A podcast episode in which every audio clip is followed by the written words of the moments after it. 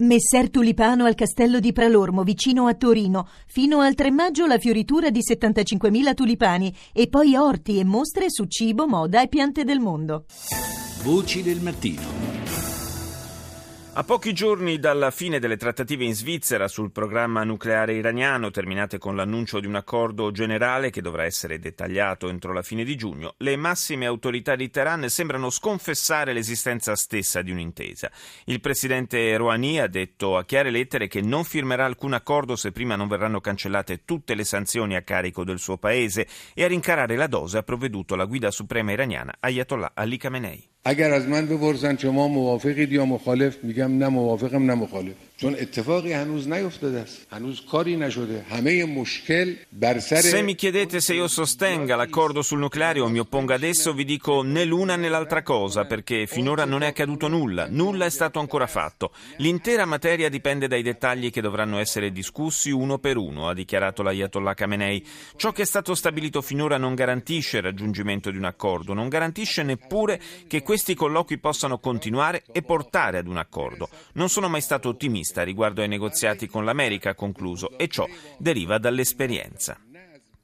Uno storico faccia a faccia tra i presidenti di Cuba e Stati Uniti si prepara a Panama, dove Raul Castro e Barack Obama sono arrivati per partecipare a un vertice interamericano. Alla vigilia di questo appuntamento, subito prima di lasciare la Giamaica, il capo della Casa Bianca ha parlato dell'andamento del processo di disgelo fra Washington e La Habana. I think that they are proceeding as I expected. Uh, I never foresaw that immediately overnight everything would Uh, Penso che le relazioni stiano procedendo come mi aspettavo, ha dichiarato Obama. Non ho mai pensato che tutto potesse cambiare in una notte, che all'improvviso Cuba potesse diventare un partner come la Giamaica. Questo processo richiederà un po' di tempo. Come sapete c'è una procedura da seguire per stabilire se un paese possa essere rimosso dalla lista di quelli ritenuti sponsor del terrorismo.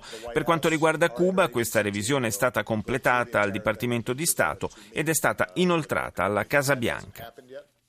Un nuovo elemento si è aggiunto ieri a quelli già presenti nella campagna elettorale in Gran Bretagna. A introdurlo è stato il partito conservatore del Premier David Cameron, annunciando che se vincerà le consultazioni del 7 maggio e resterà al governo, provvederà a rinnovare l'ormai antiquata flotta di sottomarini di stanza in Scozia, a bordo dei quali si trovano i missili nucleari Trident. Una mossa per costringere i laburisti a prendere posizione sul tema, mettendoli in difficoltà nei confronti dei potenziali alleati per la formazione di un esecutivo di coalizione. La conferma conferma che il colpo sia andato a segno è arrivata a stretto giro con la dichiarazione della leader dello SNP, il partito nazionale scozzese. Well, the SNP have made very clear that Trident is a fundamental issue for the SNP, so we'd never be in any formal deal with a, a Labour government that was going to Abbiamo messo in chiaro che quella dei Trident è una questione fondamentale per noi. Noi non stringeremo mai alcun accordo formale con un governo laburista che si proponga di rinnovare quei sottomarini e non voteremo mai a favore di un simile progetto, detto la leader del Partito Nazionale scozzese, Nicola Sturgeon.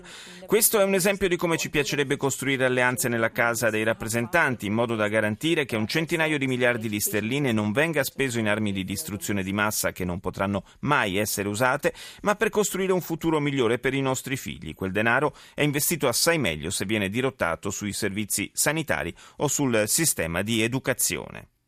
E a proposito di spese militari sta destando un certo allarme fra i paesi della regione il massiccio programma di riarmo avviato dalla Cina. Ne parliamo con Giampiero Gramaglia, consigliere dell'Istituto per gli Affari Internazionali. Buongiorno. Buongiorno e buongiorno agli ascoltatori. La Cina dunque da superpotenza economico-finanziaria si sta trasformando anche, eh, potenza anche demografica, perché insomma quello è, è, un elemento che ha sempre il suo peso, si sta trasformando anche piano piano in una superpotenza militare e abbiamo avuto una prova delle, delle nuove capacità anche eh, di, di, tipo operativo dei cinesi con eh, l'operazione di evacuazione dei civili, non soltanto cinesi, per la verità dallo Yemen.